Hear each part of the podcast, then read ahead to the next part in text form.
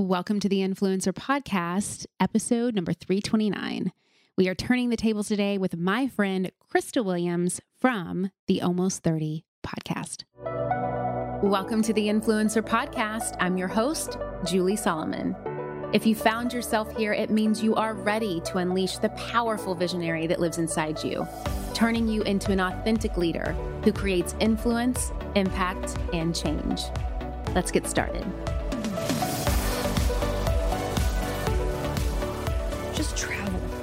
Like, oh my God, being away. And when you just pare down and really simplify of your life, like today I'm going to work for three hours, I'm going to focus, and then the rest of the day I'm going to do my thing. It's crazy when you condense your work into a certain amount of time what you can get done and how clear you can be. Mm. It was just the best. Um, I'm so glad you're here. I just love you so much. I love you. I loved our walk the other day too. I was just like, God, I I don't always feel so inspired when I talk to people, and I don't always feel so um, uplifted. And I feel like a lot of times I'm in situations where I'm providing insights, and just to be with you and really soak in all of your knowledge and all of your insight and the way that you share so kindly and openly is just always a dream. I just really appreciate you, and I've always learned so much from you, and I'm just really glad to be in your orbit. And I'm so excited about the book. Thank you. And back to you. I was actually sharing today. I was, I feel like in some ways, me, you, and Lindsey have kind of come up together in Yes. this. Yes. we were raised together. Because I remember meeting you guys for the first time, and I, you know, yeah, Yo, we were talking about that the other day. You fucking crushed that presentation at Blogettes. I don't even remember. I like if it made sense. I was, I was, bl- I was blown away. I was like, yo, because me and Lindsey were very, we study Right. because we want to be amazing speakers. We want to be amazing podcasters. Whenever you're in an industry, you want to study. So Mhm. I'm like watching you. I'm like, this is incredible. And the fuck, the room was packed.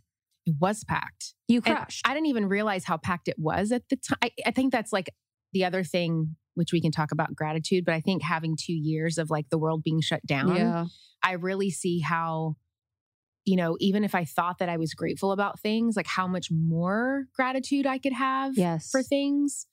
Um, because that was a packed conference. And like what an amazing opportunity that we all had to be able to be of service and to impact and to be there. And um I remember like how important it is to not to not take those things so lightly. Mhm. Um, but I remember being there with you guys, and I hadn't had a podcast very long. I don't think that you guys had had a podcast very long. And I just remember really loving you both and Mhm. thinking you were awesome and connecting to you. And then we got to be on each other's podcasts. And now, all these years later, here we are. I know. And here we we have the book. Um, before we were talking, it was so fun to talk about human design a little Yes. bit. And it's something that you've leveraged within your business. And so many women of our community just love having tools to help them understand themselves better, help them to navigate in the world and really be as much of themselves as possible. So I'd love to just talk a little bit about how you use human design. Yeah. So I first heard about human design, I want to say, um, about four years ago. Yeah. A friend of mine had told me about it, and she had been just kind of very gently studying it. And um, she was like, "Give me your, you know, your birth date and your location and et cetera." And I feel like this is like it's like a running joke with my group of friends. If we have a friend of ours that's single and she's like going on a date, and I'm like, "Well, I need his birth date and his time." Yes. you know? I actually did that with like a stranger the other day. And I was like, I don't want to do this again because I was thinking about it too much. yeah. I was like, wow, we've got a lot of like karmic stuff. Yes. And so she asked for that and she was like, Oh, you're like me. You're a manifesting generator. She's emotional authority. I'm sacral authority, you know, blah, blah, blah. So I started diving into it and it felt very con- like in line. Mhm. I felt very connected. It felt very true and honest to me and how I show up in the world and how I respond to things and, you know, why it is that I do what I do. And so then I wanted to kind of dive in a little bit deeper. And um, I got my husband's birth date information, and he is what they call a reflector. And I would tell my friend who was studying human design, she was like, Whoa, that's like really, really rare. And of course, my, hub- my husband being a reflector, he loves to be rare. He, Of lo- he loves to be terminally unique, as I say it. And so then he started to get into it. And um and it's been a really it's just been really cool to understand for me, the biggest takeaway of human design with my profile is the sacral authority Mhm. and really rooting in my gut and making decisions from that gut centered place. And even when I'm working with my team or, or even just in my relationship with my husband, I will say to them, Can you ask me that in a yes no way instead of an open ended way? Because I am going to be able to respond better if I can say yes or no. And so it's it's helped me communicate better. It's helped me understand myself better. It's helped me go easier on myself because I used to feel like, you know, yeah. why am I why am I doing 15,000 things at once or you know why am I gung ho on this today but then I I feel out of alignment with it tomorrow. And I learned that that is just something that can happen with mangens and it's actually we need to thrive on that. We we need to come from that place if you have a sacral authority. So that's kind of how I've I've used it. And um and the more that I can root in my gut, the more that Mhm. I am in alignment and I don't have to chase a thing because things that are for me will just come to me. hmm Yeah, it's almost like with, and it's interesting how it ties in the book with purpose. Like, it's almost like a lot of finding your purpose is finding ways to give yourself permission mm. to really be who you are. And it's like human design is such a powerful tool for permission because I think I've been able to lean more into my purpose when I give myself more permission to be who I am. Mm-hmm. So for you and finding purpose, I think I want to talk so much about the book. I, I love it so much, and I've been so grateful that I've been able to read it. But I want to, I do want to talk about purpose because I think that's huge for the people in our community, and that's something that we all are really striving for. So I'd love to talk a little bit about that and really understand: Can someone have one purpose? Like, how does someone find a purpose? And just talk a little bit more about that. Yeah. So I share in the book because I think this is something that trips so many people up. Yes. You know, they're like, what is what is my purpose or what is my passion? Or is there a difference between purpose and passion?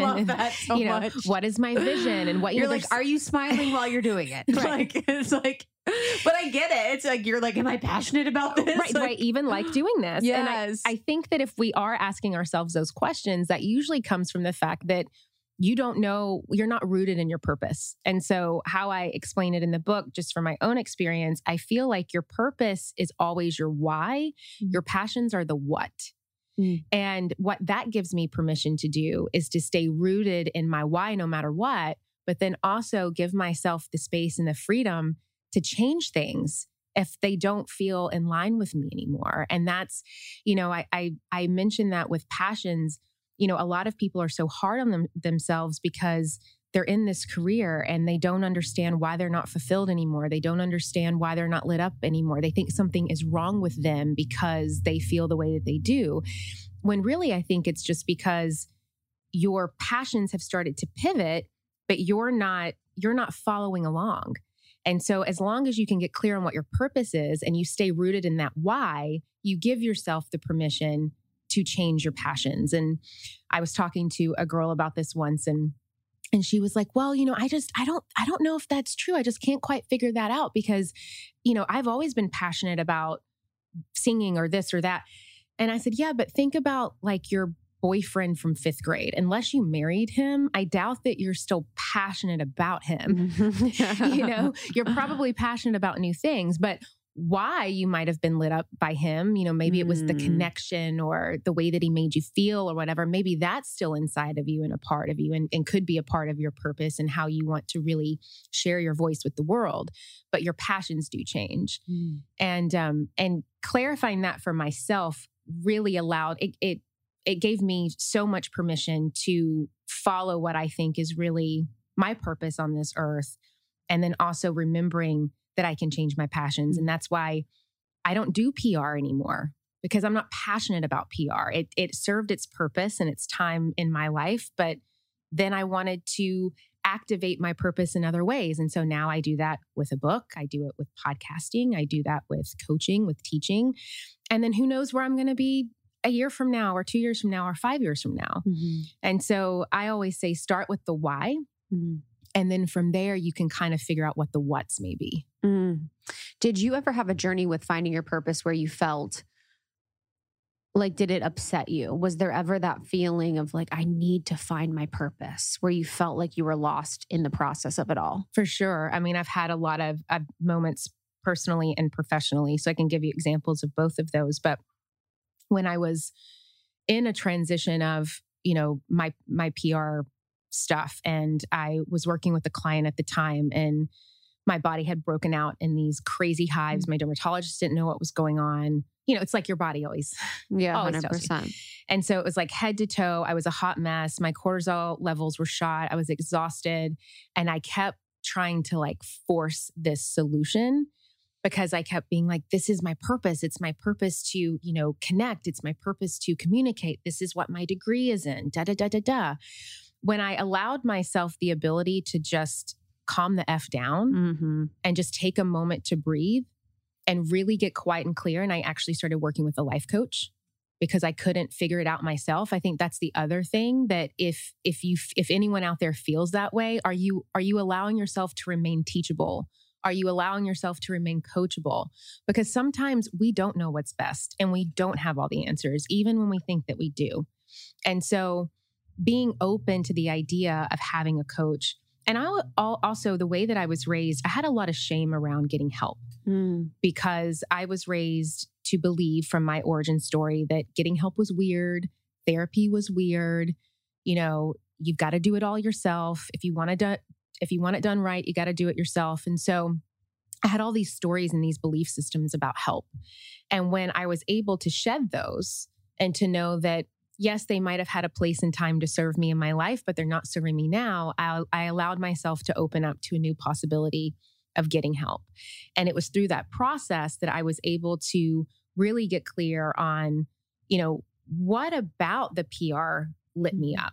you know what about that those moments and those connections and being able to articulate and communicate what about that lit lit me up and for me i found that it it really was that power of communication that is how you know that's how i crack open my heart and share it with mm-hmm. the world you're you're the exact same we we come from that mm-hmm. planet of communication mm-hmm. wherever that is in the mm-hmm. universe and mm-hmm.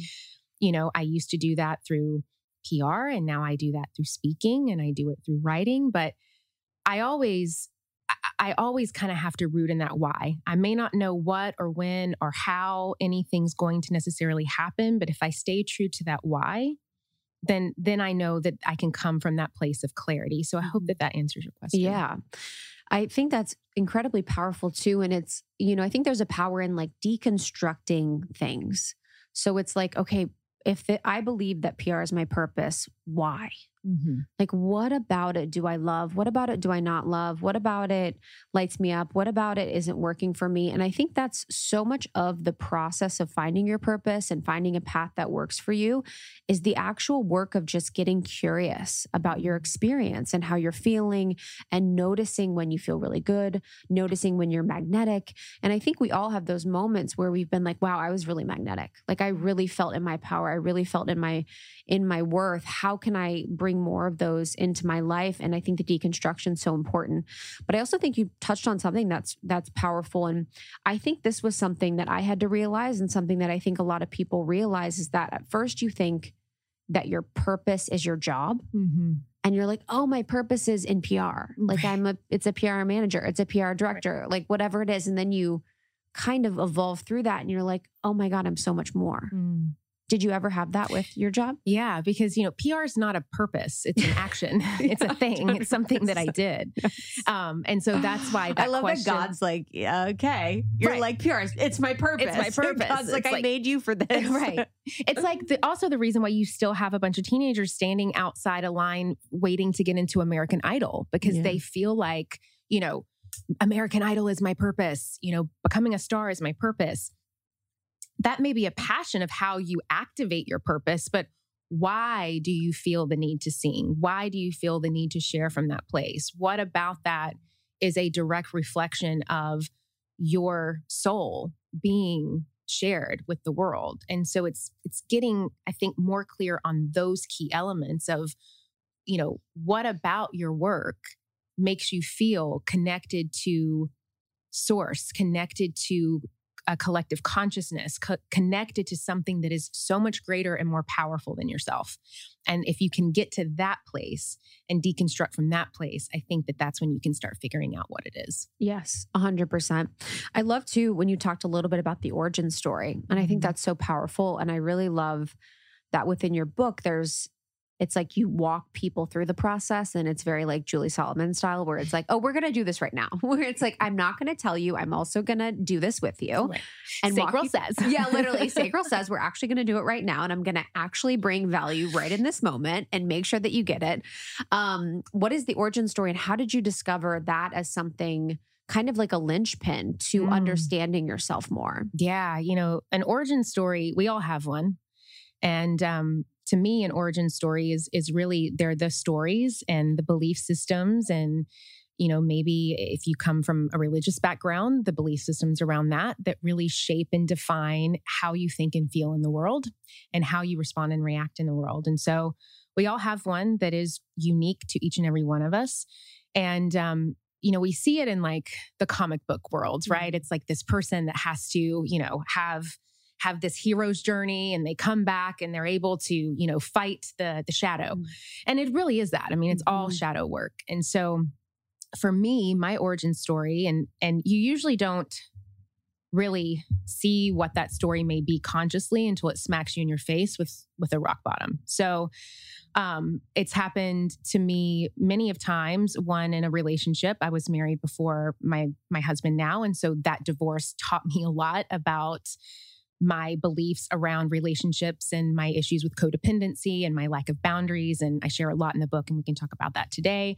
And then another part was my shame around money. And that came to a moment where I get a call from my husband and he said, When are you gonna when were you gonna tell me about the credit card?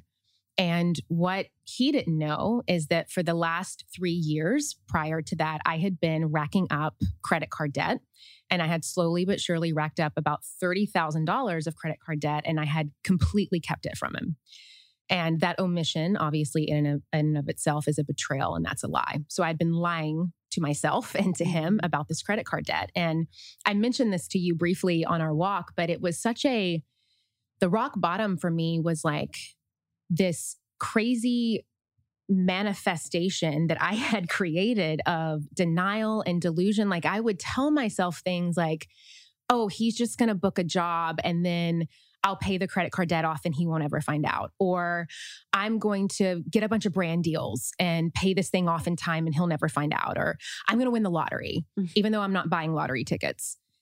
My friends, have you ever thought that you have done the hard part? You have started your business and you have taken that leap from belief into really stepping out and claiming a vision for yourself. But you know that if you want to make money doing what you love, you need other support. You need to grow. You need to scale. You need a marketing strategy. You need a lot of this stuff. Now, of course, I talk so much about these things, right? Like how to identify your target audience, where to find them, which marketing channels to focus on. So you're really making the most out of your budget. And of course, how to use things like data to set goals. But there's another great podcast that I love out there that also talks about this stuff. And it's called This is Small Business. This is Small Business, an original podcast from Amazon, answers so many of these kinds of questions. Whether you're dreaming of starting your business or you're looking to take a part time side hustle full time, or maybe you're a few years in and you're ready to scale. This is Small Business is going to give you the practical tips that you can start using today. And I know that if you love these topics on my podcast, you're going to love them on this one too. Make sure to follow This is Small Business on Apple Podcasts or Spotify so you don't miss these fantastic episodes. And a big thanks to This is Small Business for sponsoring the show.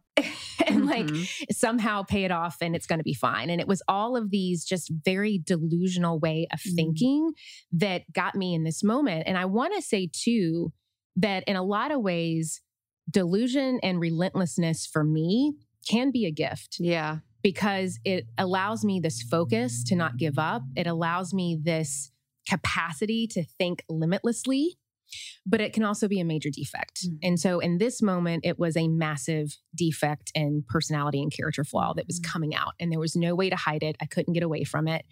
And in that moment of this unraveling, of now having to deal with, you know, breaking my husband's heart and having to admit that I betrayed him and betrayed myself and you know all of this stuff came came up and the one question that just kept ringing in my head was like why why am I so afraid to be honest about money?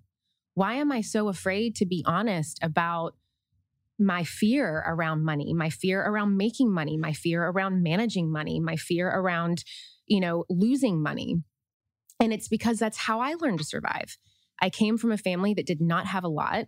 My we came from a very very small town in Tennessee. My dad literally literally grew up in a shack with eight brothers. Mm. Um, I remember being a little girl and walking to the outhouse to go to the bathroom because my grandparents could not afford heat or indoor plumbing.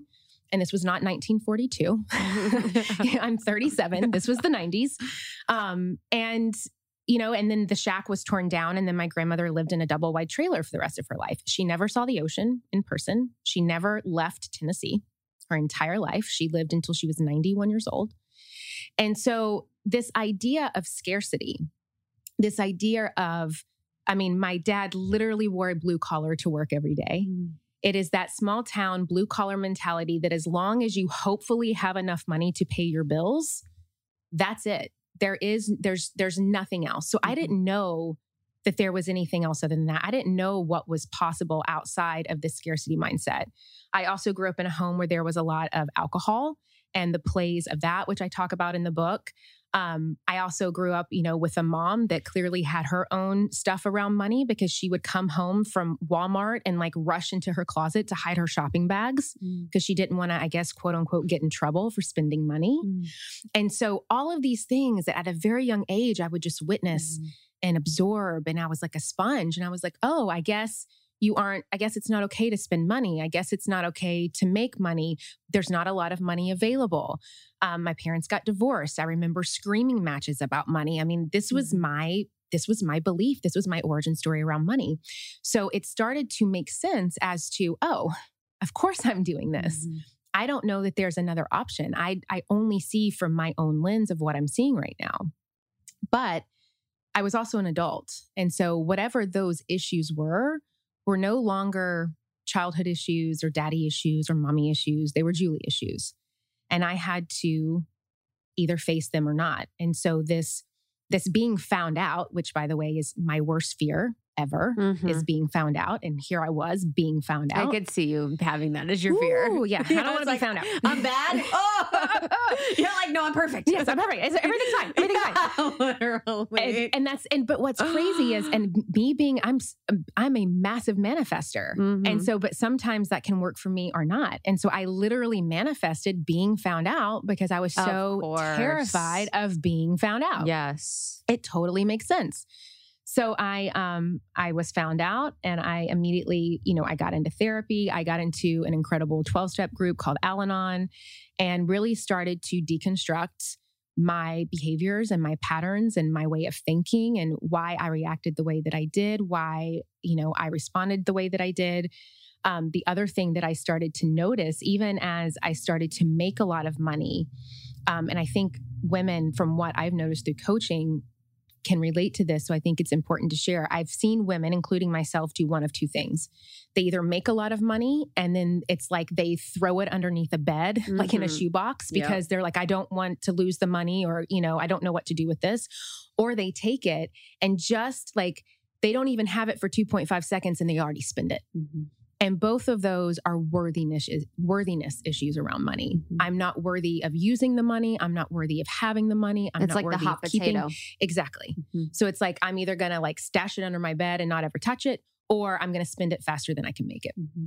And so all of these things were, were were coming through with this origin story and and even playing out, you know, it's not just money, it's, you know, with with other people with relationship dynamics my lack of boundaries mm-hmm. my my codependency issues mm-hmm. you know i love just just to stick my head in the sand and act act like it's fine it's fine i'll figure it out and so that was really the gift of this whole thing with my origin story and and really what it allowed me to kind of see in a new and clear way and from that and i talk about this in the book what is my key to freedom what i found to be my key to freedom is awareness, acceptance, and action. Mm-hmm. They're known as the three A's in therapy circles and 12 step groups. I didn't make them up, but realizing that they were available to me, realizing that I could become aware of the reality of the situation that I was in and just the awareness of, of what is, then I had the ability to accept what is exactly the way that it is, not the way that I want it to be,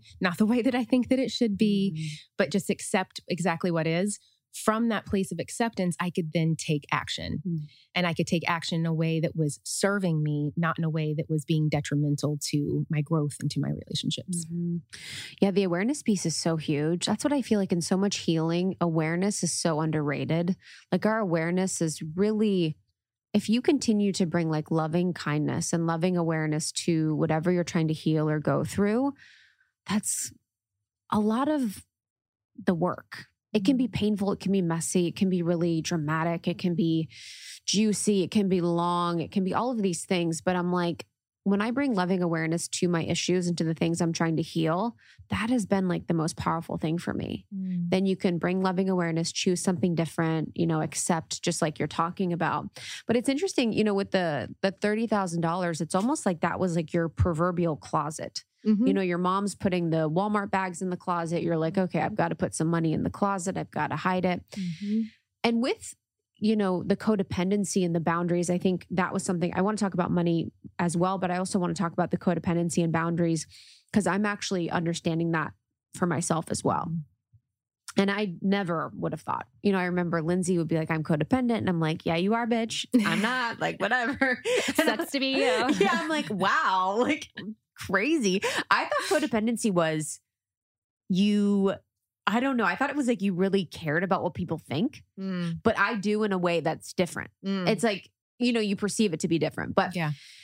So I'm learning now about codependency and boundaries. What was the moment where you're like, oh my God, I'm fucking codependent? Yeah. So the way that I define codependency, I don't know if this is like the technical mm-hmm. term, but it's where it's when Codependency to me is when you don't know where you leave off and other people begin. Story of my life.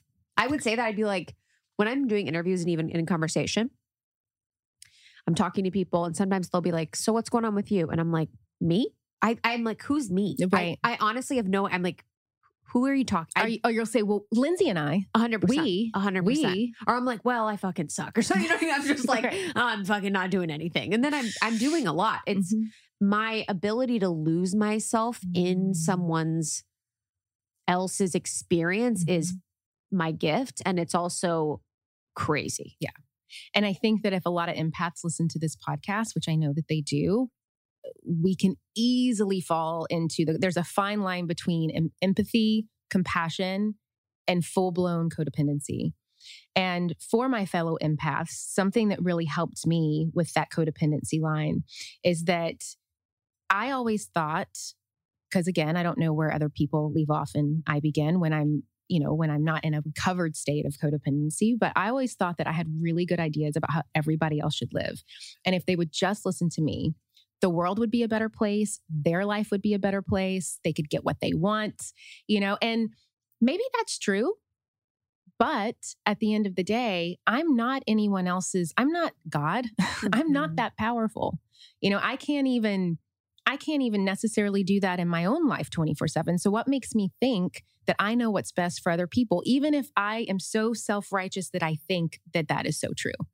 And so, what's helped me is that, and I give some tools in the book, but if you offer help more than once, you're trying to control. And so, the awareness there is like when someone else is speaking, I'm like, do I feel this urge to offer help?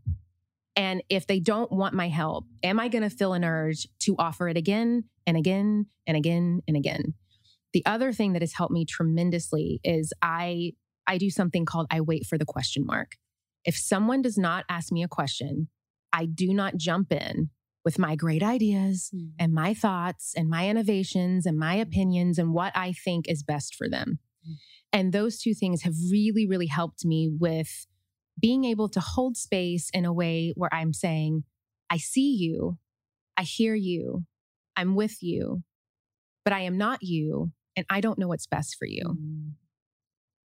Yes. I think that's the biggest thing is I don't know what's best for you and really letting go of that. I had a friend I was really close with for a really I'm still close with her, but we were in this mode where I remember she was in this really really toxic relationship for still is, um, 20 years of my life. And I remember this moment where I was fucking ill.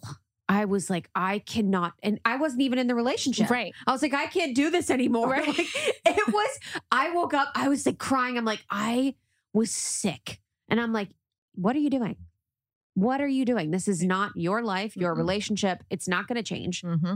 You need to completely let go of expectation that this person's going to do what you want them to do, Mhm. learn the lesson you want them to learn. And Mhm. just like, I was like, wow, I need to really let go of this. And it's Mhm. just been at that time, it was codependency and it's sort of shown up in different areas of my life. And I think, especially as a woman, it shows up for me where I will prioritize people's needs over my own. Mhm. I will be incredibly uncomfortable in a situation where I'm not in service to the other person fully. And that's kind of my pattern where I'm like, and same for you. It's like be offering help, trying to control, giving them, you're like, my worthiness is in your service to people. Mhm. And it's like, how can I bring it back and like bring my own energy back? And Mhm. it's like, my worthiness is in my existence and not so much my, what connections do you want? What advice do you want? How can I listen? How can I support you? How can I do all these things? And it was almost like I would completely abandon myself to be whatever this person would want me to be. Mhm. And I don't think people would probably think that of me, but I don't think as much. But when you're in an intimate moment, especially with certain type of women, because it would be sort of like my mom dynamic where I'd be playing out that mother dynamic of having this experience with a powerful woman or a woman that um has a specific energy signature where I'd very much be in a submissive mode to them. And I was like a dream for narcissists a Mhm. lot of time because I Mhm. was like the best sort of like sidekick Mm. for their experience, Mm. you know? Yeah. But you're, I mean, going to Al Anon, like that's powerful and really getting that serious of help. I think for a lot of people, they sort of have these ideas. And I think the insta therapy creates this situation where people are like, I read a graphic and I am Healed. I am healed. I am all good and I understand this. Or I am.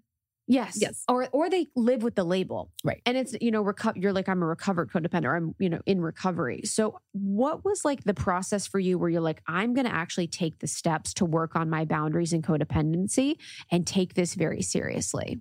Yeah. So it was it was when I knew that what I wasn't working, what what I was doing wasn't working. And, you know, I am someone who being a manifesting generator, like I want what I want when I want it. Most of the time I get it.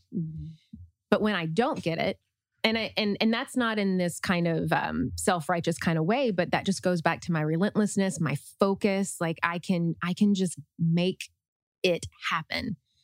But when I don't, you know, it can be it can be crushing. It can be detrimental. It can be, you know, the thing with the credit card is a perfect example of that.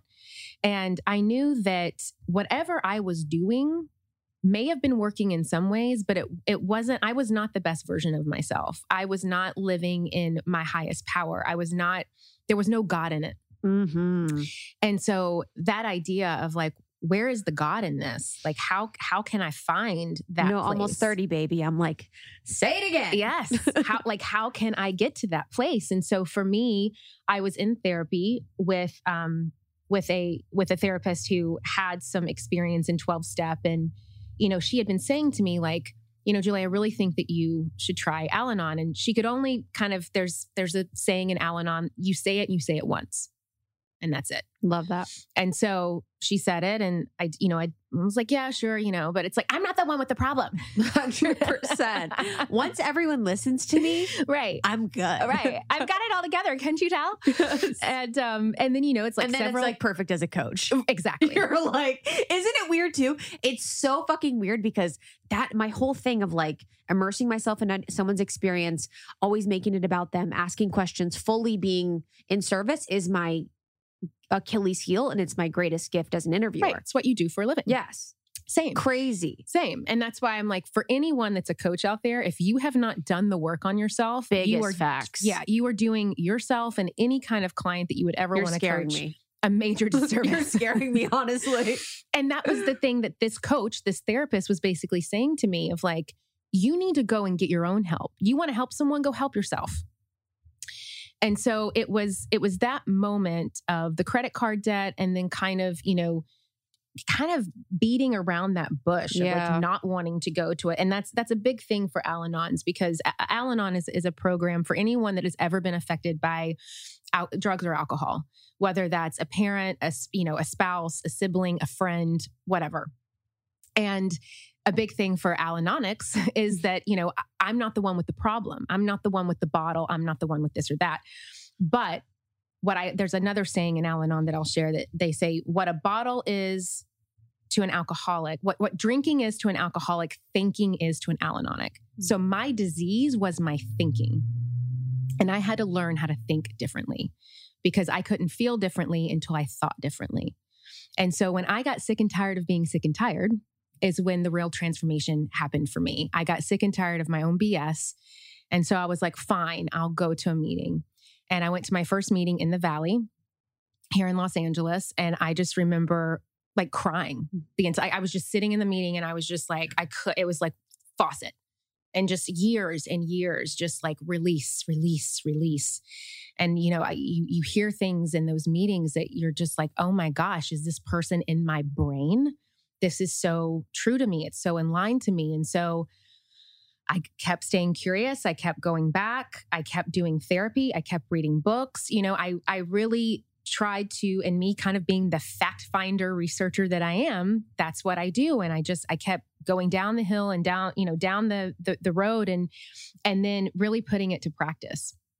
And that's where the codependency and the boundaries had to come in and I had to figure out I didn't even know what what boundaries were. Mhm. Like I couldn't define them for myself and and that was something that you know going through a 12 step program and reading books I knew that I had to get clear on. So it was it was through the phases of that recovery and learning more about this is this is why I behave the way that I do. This is why I act the way that I do. This is why I think you know think the way that I do. I was able to get clearer on that and um boundaries and codependency are they're like you know cousins and for me with boundaries I realized, and this is kind of another issue with my codependency and my people pleasing, I know that I'm living in my boundaries when I no longer delay my happiness. Mm. And for the majority of my life, I would constantly delay my happiness for the happiness of other people. You know, it's something as simple, Krista, as like, you know, hey, Julie, do you want to go have sushi tonight or pizza? Well, you know, my sacral authority is going to know 2.5 Mhm. seconds what I want. But if this person wants to have pizza and I want sushi, I'm going to be like, oh yeah, we can go. We can go get pizza. It's fine. I mean, that's like every woman. yeah. It's like, where do you want to go to dinner? It's like, I I don't know. I don't care. Yeah, Like, I don't know. Wherever. I'm like, fucking, I know. yeah. I know, but I do know. Like I Yeah, know because I know. And and so even something as simple as that course. is abandoning yourself. It's abandoning your truth. And so if if it's so simple for me to just not even consciously know those things, even though my gut would be like, man, I really don't want to freaking have pizza, but I'm going to do it anyway. Those little things start to compound into much bigger things. And then, you know, you find yourself being married to someone that you had no business being married to, or you find yourself, you know, saying yes to having children if you don't want to have children, or saying yes to a job that you never wanted to have, or whatever that may be for somebody. And it can really turn into a, a massive, ugly beast. And so, the boundary piece for me and what I learned through my own experience going through Al Anon was that delay my happiness. And then also, when I don't subject myself to the abuse of other people or even of myself, because I can be very self critical, which is abusive. I can be very hard on myself, which is abusive. I can be very, um, you know, I can go into like this denial and like enable behaviors of other people, which is very abusive to me. And so, really learning how to advocate, really learning what was true and honest for me 1st Mhm. and then being able to advocate from that place Mm. was huge. Mm. And um, and I I I have to really give a lot of that to my experience in in a 12 step program. Mm.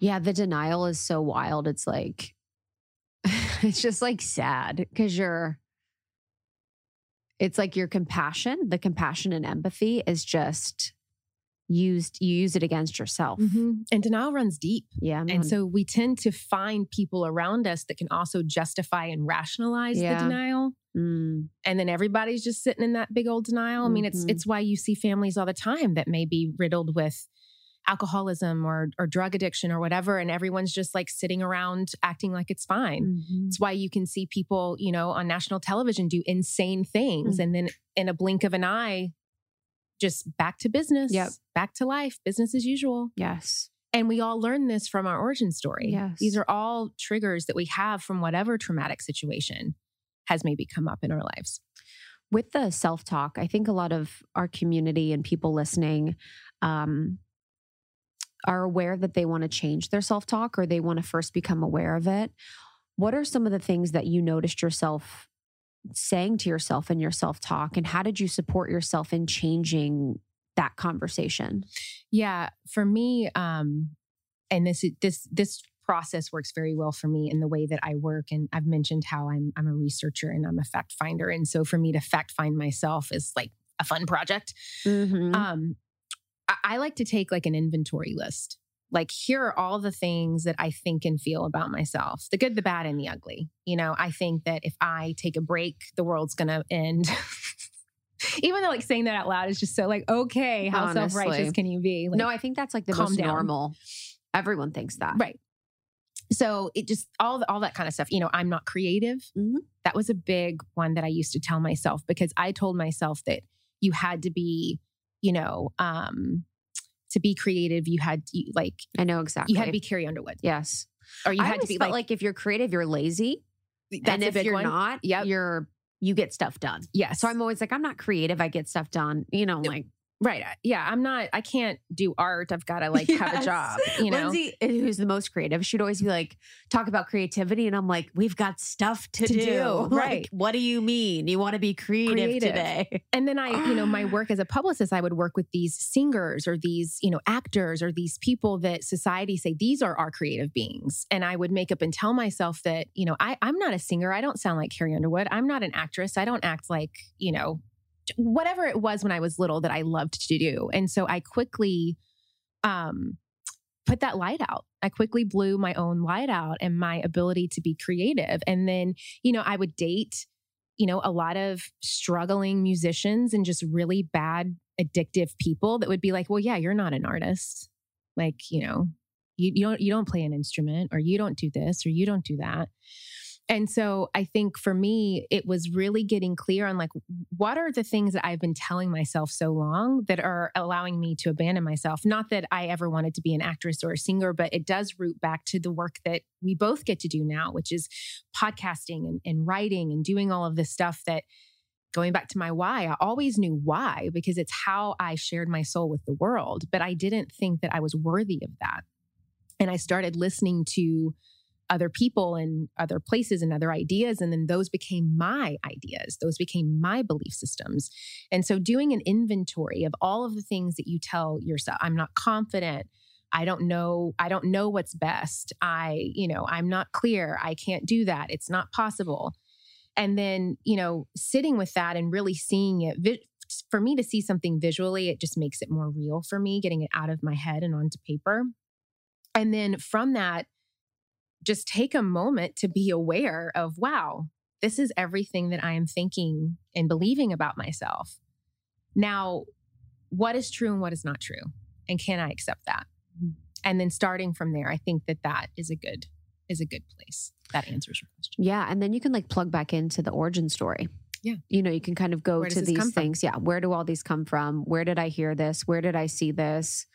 Where is this serving me in some ways to have this idea about myself and have this belief about myself? But I've also felt like the most important part for me in that was becoming the observer through meditation and mindfulness to Mm. be like, to be able to hear my thoughts and be like, huh, what's going on over here? What are you saying? What are you feeling? And from a human design perspective, you know, I'm not emotional. So I'm feeling whatever the room is feeling. Sometimes my emotions are not my own. So I really have to check in and be like, is this mine or is this not? And I think if anyone's interested in human design, you can also check in on that. What were some of the beliefs that you've rewritten and you've really seen just change your life and your experience because you rewrote those beliefs? Yeah, there was a belief that I had that, um, you know, not taking the corporate route is very dangerous. So I need to stay in this type of business. Um, because, and even coming from my parents, I mean, they both weren't college educated. You know, my mom ran away when she was 16 years old and married my dad and had my brother when she was 17 and me wow. when she was 21. So to them, it was like being able to go to college and get a degree and like work in some corporate environment and have 401k and health insurance and like you have a guaranteed paycheck every two weeks. How could you want anything more than that? What's wrong with you? What's mm-hmm. wrong with you to want something more than that? That's shameful. How dare you? And so that that is what I believed. I believe I believed that something was inherently bad about me and wrong about me because I didn't want to have that path. My my every being, every morsel, every molecule in my body was raging against that. But I kept I kept going anyways because that's what I was supposed to do. Quote unquote. And so for me, getting clear on that and saying, okay, I see this, but this is not mine. This is not my fear. This is not my belief. This is not that, that that's my parents' stuff. So thank you for trying to keep me safe, but I'm going to give that back to you. And now I'm going to set on a new path of what I believe is possible. And that was believing that I could trust myself enough to try out what I wanted to do that was entrepreneurial, which is a very creative and artistic endeavor. That I wanted to be able to create a type of work environment that I actually enjoyed, that actually lit me up, that I got to have conversations with people that inspired me, that I got to actually be an architect for change and not just some run of the mill, you know, and that's how I felt in corporate. For a lot of people, they love a corporate environment, but for, for my true self, I felt like just this vacant mm-hmm. version of myself trying to fit into something that wasn't meant to be. And I saw that in the relationship with my first husband. I married him because I thought that's what I was supposed to do because it was safe because you know, and I even had, you know, I had family members be like, "Julie, no one is ever going to love you as much as he does." And what's wrong with you? He's normal. He's not a drug addict, he's not, you know, a bum, he's not this, he's not that. So what is wrong with you for not staying in this marriage? Why can't you just figure it out? Why can't you just love him through it? Why but like in my sacral everything was just mm. saying like absolutely not and it just kept getting louder and louder and louder until i couldn't hide from it anymore um and so those are two really big instances in my life where where i saw that shift and i think for anyone listening if you have that little nudge that voice you know what it is we all have it that voice that is telling you yes or no or this or that it's just going to keep getting louder mm-hmm. and louder and louder until you do something about it. Mm-hmm. And, you know, for some of us, it's a divorce. For some of us, it's, you know, completely changing your career. For some of us, it's, you know, your husband finding out that you were hiding $30,000 of credit card debt, whatever it is, but it's going to catch up to you sooner or later. Yeah. Did you, would you say the divorce was a rock bottom or did you have a rock bottom moment? The divorce was a rock bottom, but I think that it was years of like a slow bottom and then me trying to like avoid and fix the bottom. I married um, a guy that I had dated in college and we were we had been together for 7 years, kind of off and on but mostly on because I would have these moments that you know, I would some new guy would come along and I would dump him and like run off to this hot mess of a guy and like immediately fall in love and you know, it was just disgusting. Mm-hmm. And then when that wouldn't work, shocker, then I would run back to him because he was like my baby blanket. Mm-hmm. You know, mm-hmm. he was my safety net. Mm-hmm. And so we did this dance. And of course, you know, it's like I wasn't being, I was in my 20s. I wasn't being honest with him. Like he never knew about the side guys and all of that. And, but it was this discovery of me trying to find myself. So mm-hmm. every single one of those moments were rock bottom moments. And then finally, I believed that story of something must be wrong with me because he is a great guy. Like he's a wonderful guy and he loved me deeply and he cared so much. But we weren't meant to be together. But I married him anyway. And we were married for a year. And then when I got kind of to this other rock bottom, I remember looking around the place that we were living in, in, in our condo, and being like, this cannot be the rest of my life. Like, I have got to get the F out of here now. And it was just that gut was like, you can't run from you've been running from this for 7 years you can't run from this anymore and it was horrible i mean what i put him through was awful yeah you know i wish that i i wish i would have been the person that i am now so i could have had the confidence and the strength to say after you know, the first couple of months of meeting him being like, hey, this this is not the right fit. It would have saved a lot of, Isn't you know, that hilarious? You're like, oh, whoa, whoa, whoa. I'm noticing my codependency and boundaries. Right. but I didn't have the tools. Of course. and so that's when I have to remember, like, I have to, I have to go easy on that 21 year old Julie. She didn't know what she was doing. She was so freaking lost. She was so scared. she was so wrapped up in being whatever she needed to be for everyone else. So everyone else felt okay. And I think she really did, she really tried to do the best that she could do at that time. And that's how I know that today I can have my amends. And even though we don't speak, and I, I probably won't ever speak to him about this, I've, I've made my amends with that. And so I know that my side of the street is clean. And now he's happily married, he's got kids, like it's all great. yes. But it it took me going through that and then, you know, and then having my heart broken by these other, you know, idiots, you know, Mm. just all of this stuff to then get to a place where I could finally say what I mean and mean what I say and not say it mean. Mm. Because that was the other thing for me. I would either be like a freaking doormat that you could just walk all over. I remember one time this skeezy guy that I dated, um, there's like this club that we used to go to. And I get there one night and he's already there and he just kind of looks at me. He's on his Blackberry. That tells you when this was. And uh, he's super tall, tatted up, you know, rocker guy. And he just looks at me and he was like, and I was like, what? And he was like, you're here. You're so predictable. And I just, yes, your face. I remember in that moment, like, you know, that feeling, like my Uh-huh. throat just sunk into my stomach. And I was just like, I will never be predictable ever Yes. again.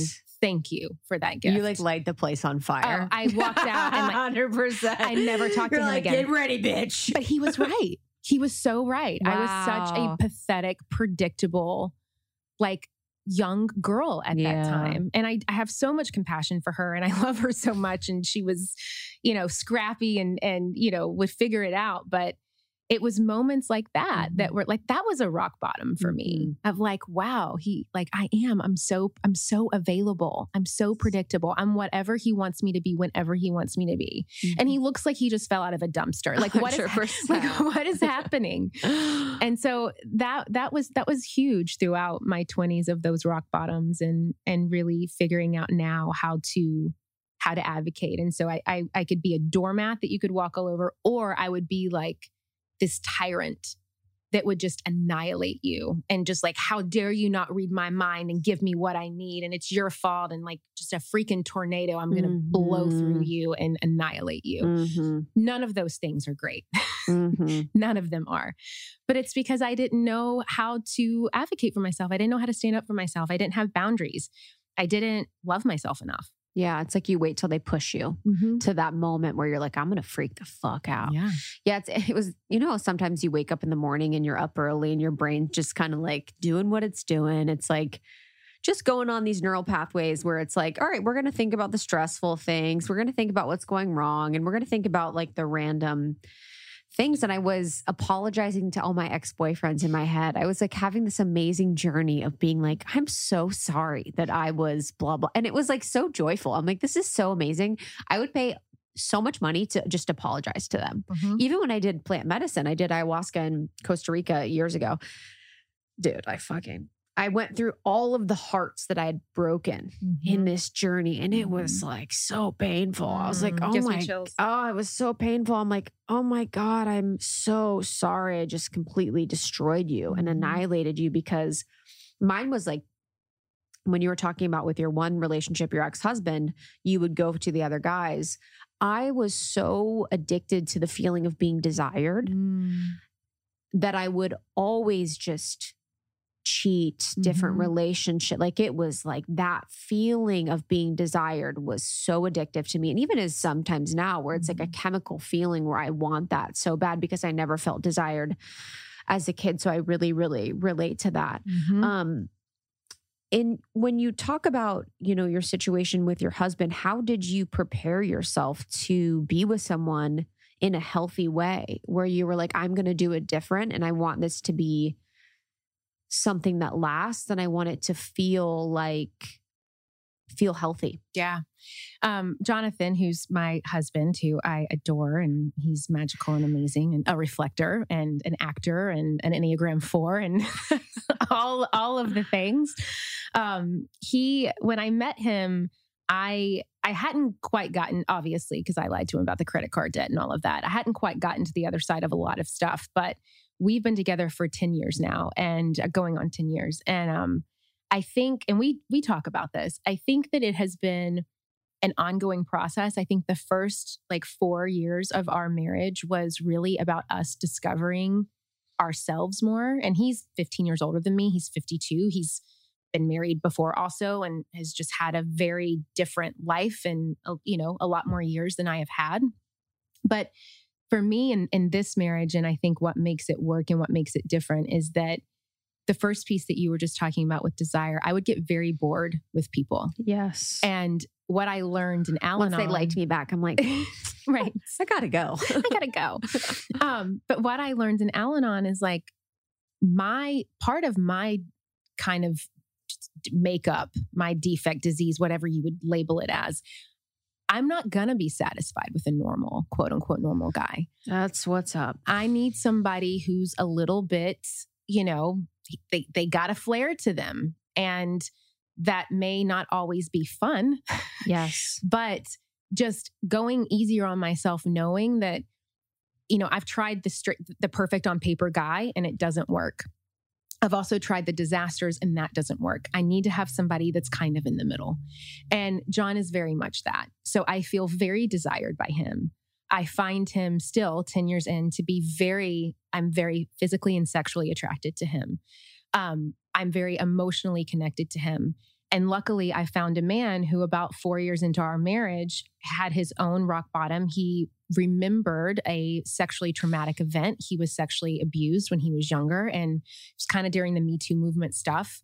It, it like, mm-hmm. it came out. And so he ended up going, he kind of set me down and was like, um, I think that I have a lot of issues. I know that I have a lot of issues and I was sexually abused and um, like i'm i'm sick. Like i'm emotionally and mentally sick.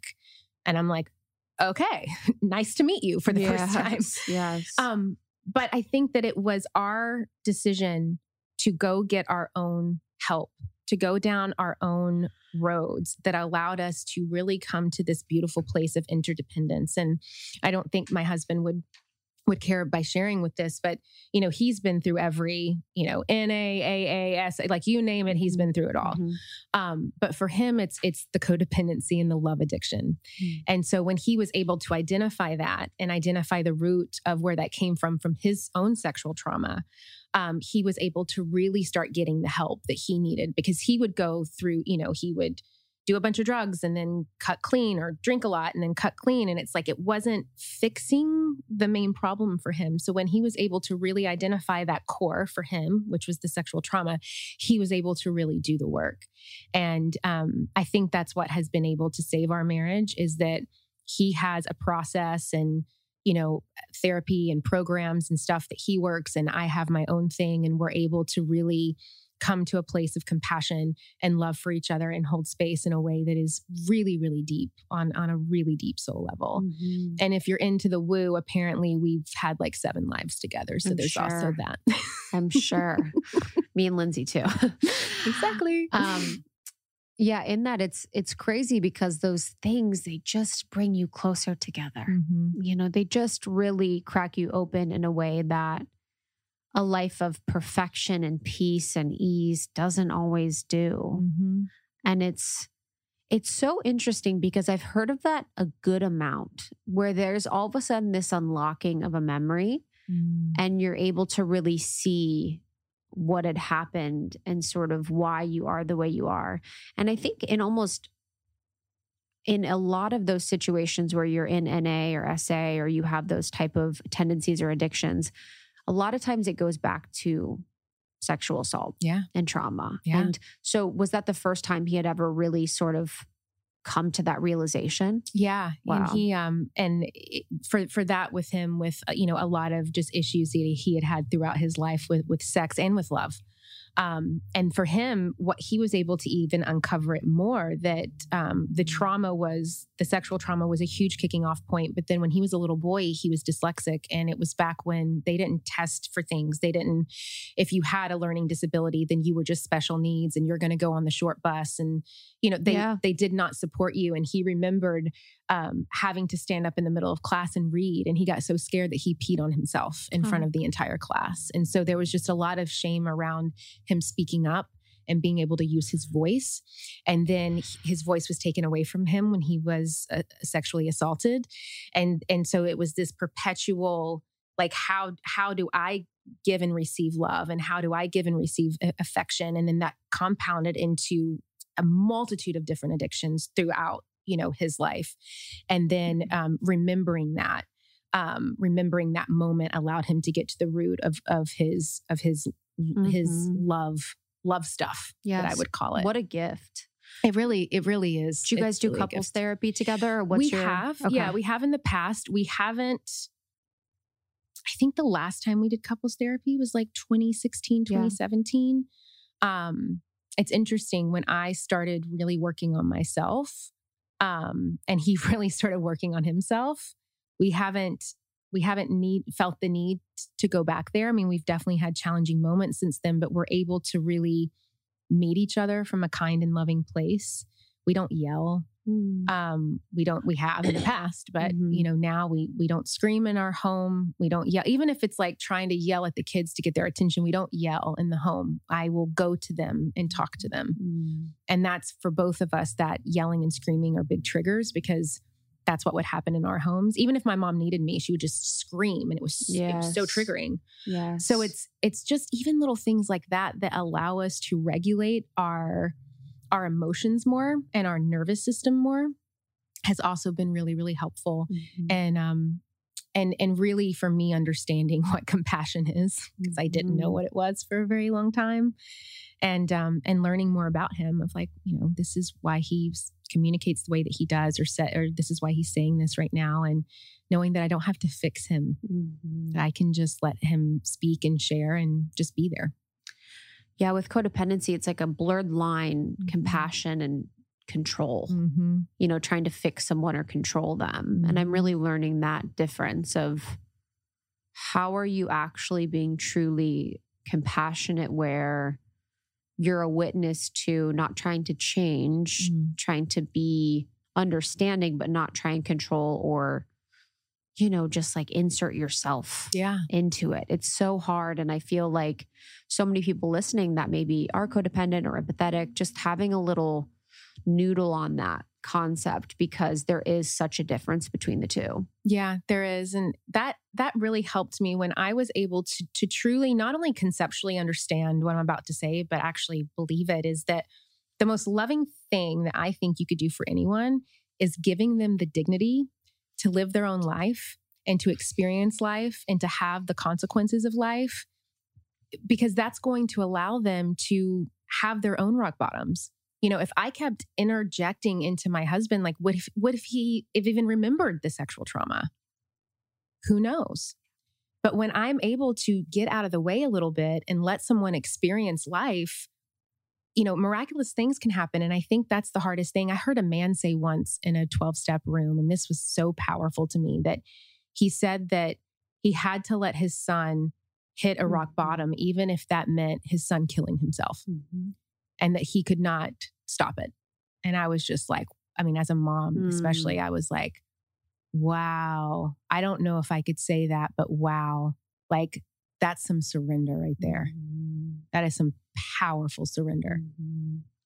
Yeah, because it it only delays things. You know, if Mhm. you're going to be with someone, just kind of keeping them at. I've always thought about that, especially in relationships. If you're just keeping them at that level where they barely, they almost are going to hit the rock bottom, but you're not letting them hit it. Here's the cushion. Yeah, here's the cushion. Every time you're kind of preventing them from that, you're preventing them from really like some of the most important parts of their life and their Mhm. experience. And I realized that in friendships, I realized that in my relationships. It's like you really have to just be witness to whatever people's process is. And even in the book, you talked a lot about something I really related to, which is one of your core values being freedom. Mm. And I think that was something I had to realize in my life of when I'd kind of try and figure out my values or my um what motivates me. And it really always comes down to freedom. Mhm. How were you able to really figure out the importance of freedom in your life? And I guess for people listening, you know, they might not see freedom in like the dynamic, colorful way that we do, and the way that it really is that like fuel for us. So, how do you see freedom playing such a big role in your life?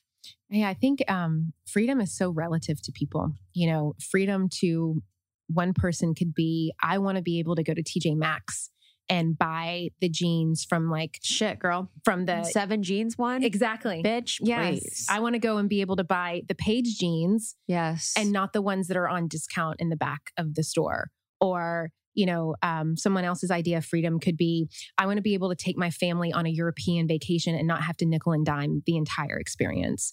Somebody else's idea of freedom may be I want to live in the Hollywood Hills and drive a Range Rover and, you know, have a beach house in Malibu. Somebody else's idea of freedom may be like, I just, I want to be able to wake up every day and you know not have to put a suit on and go into an office. I mean it's i think it's it's first getting clear on what does freedom mean to you. Um i always like to to give examples of of tangible kind of I, vision vision ideas because that's what helps me. So that was the first thing for me is really clearly defining freedom. And i think a lot of times people feel like they can't get what they want because they don't know what they want. And that could be true but but we we always know what we want because we always know what we don't want. And so if we can start with what we don't want and so that's what i think with like a an idea of like a freedom list like write down all the things that you no longer want to experience. I no longer want to you know have to have a car note. I no longer want to whatever those things that you feel you are a prisoner to metaphorically etc write those down and then you can very clearly start to see the antithesis or the opposite of those things and start mapping out what freedom means to you. Um, once you're able to get clear on that then you can start working towards how to activate that and and get to that place in your own life and so for me freedom for a long time was you know i didn't I didn't want to feel like my paycheck was contingent on somebody giving it to me. So there's some pressure there on my end to make it happen. I have to give it to myself, but it's ultimately up to me. And for me, there's a lot of freedom that comes with that. I wanted to be able to work from anywhere. For me, there's a lot of freedom that comes with that. Um, you know, my my husband travels a lot for his work, so I wanted to be able to travel with him if I wanted to. Um, you know, but and, and then in some ways you know i have friends that they don't ever want to have kids because they don't see a freedom in, in having children. They see more freedom in not having children. To me um, children give me a lot of freedom because they keep me in check. They make me stay present. And to me it's so easy for me to kind of like go in 15000 different directions and not stay in the present moment. And so presence to me is freedom. And you know I, I think that it's it's kind of really mapping what those things may be for each and every person. And um and i say that in the book i you know being a prisoner to nothing or no one that's a big thing for me. Um feeling that i am free i am at liberty to think and feel for myself and to make my own decisions and to you know live and act as if i am coming from this place of choices 100%. Yeah, freedom is it's like for me it's like a frictionless existence. You Mhm. know, it's like I'm going to wake up, what do I want to do? right What's going on? Do I want to buy this? Maybe it's a $10 drink. Do I want to not be scared to do it? Do I want to Mm. travel to this place? Do I want to and it's funny because it's like I thought before it would, it would be way more exorbitant than what it is. Like Mm. it's really actually not that. It's very simple. Mm. You know, it's when do I want to work? How do I want to work? How do I want to talk? How do I want to live? How do I want to dress? How do I want to be? And it just, it's the frictionless existence of being able to just be myself as much as I can in that freedom. So I really loved that you spoke about that. Um, the last question before I want to talk a little bit about the book is talking about God and spirituality and your Mm-hmm. relationship with Source. And I think sometimes, you know, in our community, they're like, God, Krista's talking about God again. and it's really just like that, you know, the organizing principle for me of Mm-hmm. spirituality being the cornerstone of my life and being my the spiritual being being the cornerstone of my life. So what is your relationship to God or source and how do you really how does it work in your day-to-day life? Yeah. Mm. Um, I was raised Southern Baptist. Sexy. Um, so, you know, it that was interesting. Um, Did you get baptized? I did. I had a friend that was Southern Baptist and I got baptized with her. Yeah. I was like Sure. 14. Yeah. Yeah. About the like, same. sure. Yeah. 13, 14. The biggest gift that came out of me being in such a conservative, denominated religion growing up was that I have always had a strong, unwavering, divine connection to God. It's always been there. And that's one of the things my, my husband was raised Catholic, which is surprising that he said this because Catholics I would think too, but he's like, you you have a faith about you Mm. that is like you are so rooted in your faith, your belief of what is possible, your belief in what it is that you want, and you go and you get it because you have this faith about you. And I, I really do have to give, you know, my my mom especially, um, and being being raised like that, going to church every single Sunday, going to church every single Wednesday night, being in the choir, you know, learning those Bible studies, and even though I could not be more farther removed from that denomination now in my life, I really am so thankful that I had that. My grandmother was Pentecostal, and so she actually would speak in tongues and handle snakes and all of that. And I remember being very terrified going to church with her when I was young because it wasn't the norm for Right. Baptist. But now What's- having What's the t- what's the snakes? the snake they handle snakes so they feel like the spirit of god the holy spirit can can actually kind of come through the Like- work of the snakes Like from Genesis or something or like from the Adam and Eve story? i think it's something to do with the old testament and then speaking in tongues that is the holy spirit speaking through you Got it. um but what i kind of have learned now through my process of you know i don't identify as um baptist at all um I, I do love the teachings of Christ. I think the New Testament is beautiful. Psalms that the they some people call themselves red letter Christians that they they believe in the red letter of the Bible, which is supposed to be what Jesus actually said. That's all that they follow.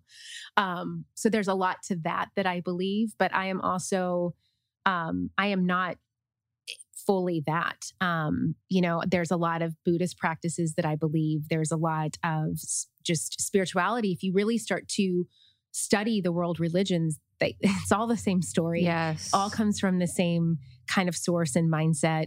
Um, but for me, I think that having that foundation was huge. And from that, being able to give myself the you know t- to get to get rid of those ideas of you know i don't believe in hell um in the way that i was taught to you know Mhm. think of that i, I don't i don't think it exists me personally um It's right here, baby. Right. It's all If- here. yeah, really. If there's hell, we're in it. we're yes um but i so i was able to shed a lot of the things that like scared me about religion. I don't believe that you're supposed to fear god and i was told that when i was young you know you're supposed to fear god. Um there was a lot of shame around certain things with you know sexuality and marriage and all of that that i don't subscribe to at Mhm. all with how i was raised but it's given me this platform to just really have a deeper connection to to god now. So really I feel that God is everything and everyone. God is in the plants, in the birds, in each and every one of us.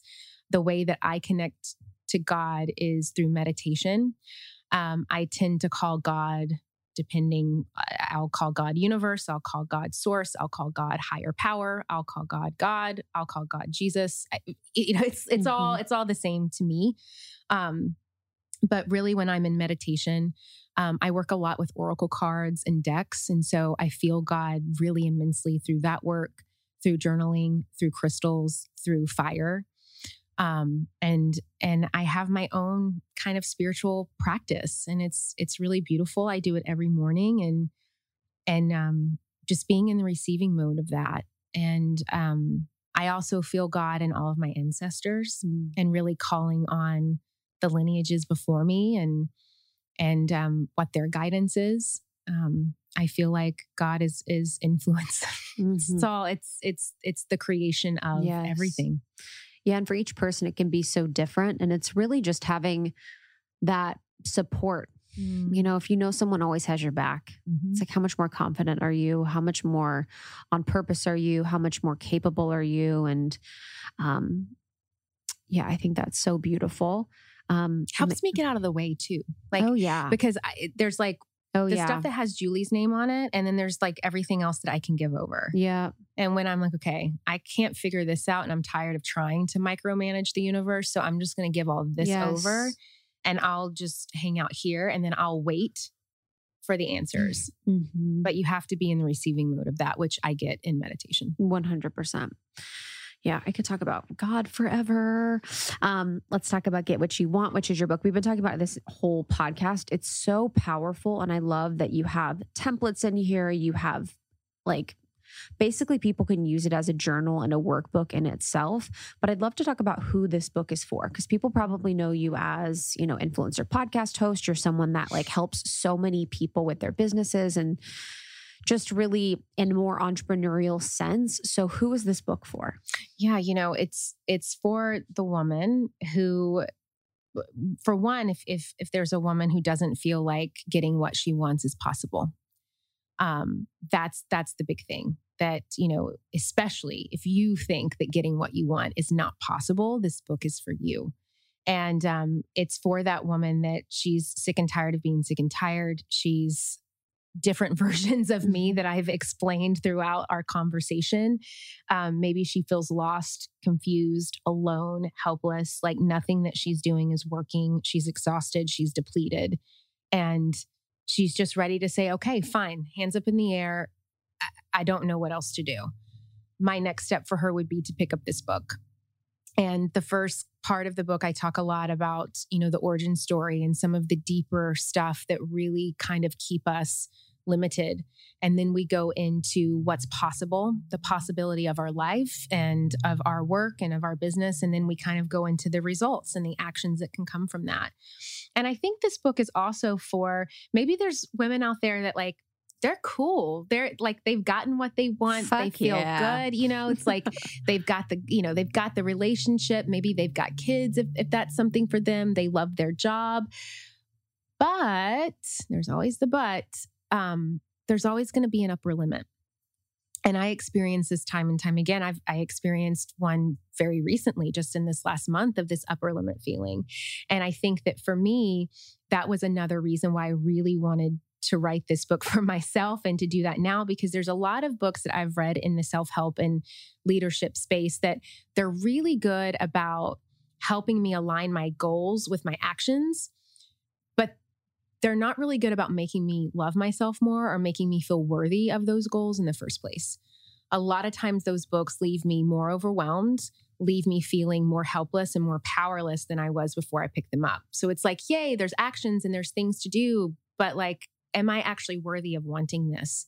And so I think that if there's any woman like myself and, you know, maybe like you, Krista, because I feel like we have a lot in common and we're on similar paths, you know, with our development is that we can achieve things and we can we can make big things happen but there's always going to be a next level and there's always going to be this thing that we want and this thing that we aspire to have and i think that with every dream of a next level or with every next level that you're going to there's going to be a full on identity crisis. Mhm. and so how do you prepare for that?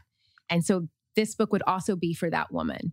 If if she's feeling like i do want more i want to expand i want to crack open more but i'm having these these limit issues or you know i feel like i should just be satisfied so far with what's happening or maybe i want to try something new and you know where is this coming from there's always a next layer to kind of peel back so i would say it's for those two types of women Yes. And just on that quickly, what is an upper limit for people that don't know? I kind of define an upper limit as, you know, um, and it's Gay Hendricks wrote a book Mhm. called The Big Leap. And so this is where it comes from. And so I'll I'll define it kind of in a story. So Gay talks about how he's sitting in an office and it's like this high-rise glass office. It's amazing, it's beautiful, everything is great. He got this promotion, it's awesome. And he can't help but being freaked out and worried about his daughter going to a sleepover that night and if she was going to get scared about not being at home sleeping. And it's like he couldn't allow himself just to revel in the moment of this beautiful, amazing moment that he had just had that he had just created that he had just manifested he had to go immediately into like mm-hmm. problem problem problem and so that's to me kind of an upper limit is that we can achieve all this stuff but then right when we get to it it's like we're we, we can't get further because we have this idea or this belief or this thing that we're telling ourselves that's keeping us from from expanding to that next level mm-hmm. um and i've had it a lot with this book um i sure. share you know I, I, get very vulnerable and I share a lot in this book that I've never shared publicly before. I've never been someone who tends to like be a super open book on Instagram. I, I do share a lot on Instagram, but to me, there's a balance between sharing from yes. a, an open wound kind of bleeding all over everybody versus a scar. Um, I also have a lot of judgment around that. So I will also check myself and be aware in the moment. I, I mean, say no more. I have judgment around people who I think overshare. Yeah. Um, and I need to work on that. um, but I felt safe to share here, and I felt like I was in a place to to share from more of a scar and to share from more of a reflective place but even kind of opening it back up i've been having these upper limits of like oh my gosh did i make a mistake? Did i share too much? Did i share too sh- soon? You know what are people going to think? Are people going to judge me? Are they going to take it the wrong way? Like all of this stuff when really it's i'm expanding to a next level of growth because i'm communicating at a greater capacity and and my my own belief systems are trying to it, limit me from getting to that next stage. So that's how i would expand yes. upper limit. Yes Whew this has been so much fun. I, I love, love so much. I love you. I love talking to you. I just am so excited about the book, you guys. It is so good. I can't wait to like use it because I didn't want to write in it yet, but I can't wait to like use it and write in it. And I love the quote polls. You have really, really good quote polls. One of the quote polls that I really loved that you said was a vision without focus is just a fantasy. Mm-hmm. A vision without focus is a fantasy. I love that. There's mm-hmm. so much good in here. So get what you want. Julie Solomon, influencer podcast. We were on a few years ago. You can listen to Julie on our show two years ago. Wow and find you on Instagram, juliesolomon.com. It's juliesolomon.net. .net, bitch. Um, you can get the book wherever books are sold, wherever you like to buy books. And um, I'm at Jules, J U L S, Solomon, S O L O M O N on Instagram. And for all of you out there that may be like my husband, who's dyslexic, that don't like to read books, there is an audible version of it that I got to record, which I really enjoy doing. So um, you can pick up the audible and you can listen to it. Obviously, you love to listen to things because you're a podcast listener. So that may be a better, a better fit for you. But I love you so much. Love you. I love Lindsey so much. You I know, know I always have you guys in my heart and I always have your back. And I can't wait to have you both back on to talk about your future book that oh, you will yes. be writing.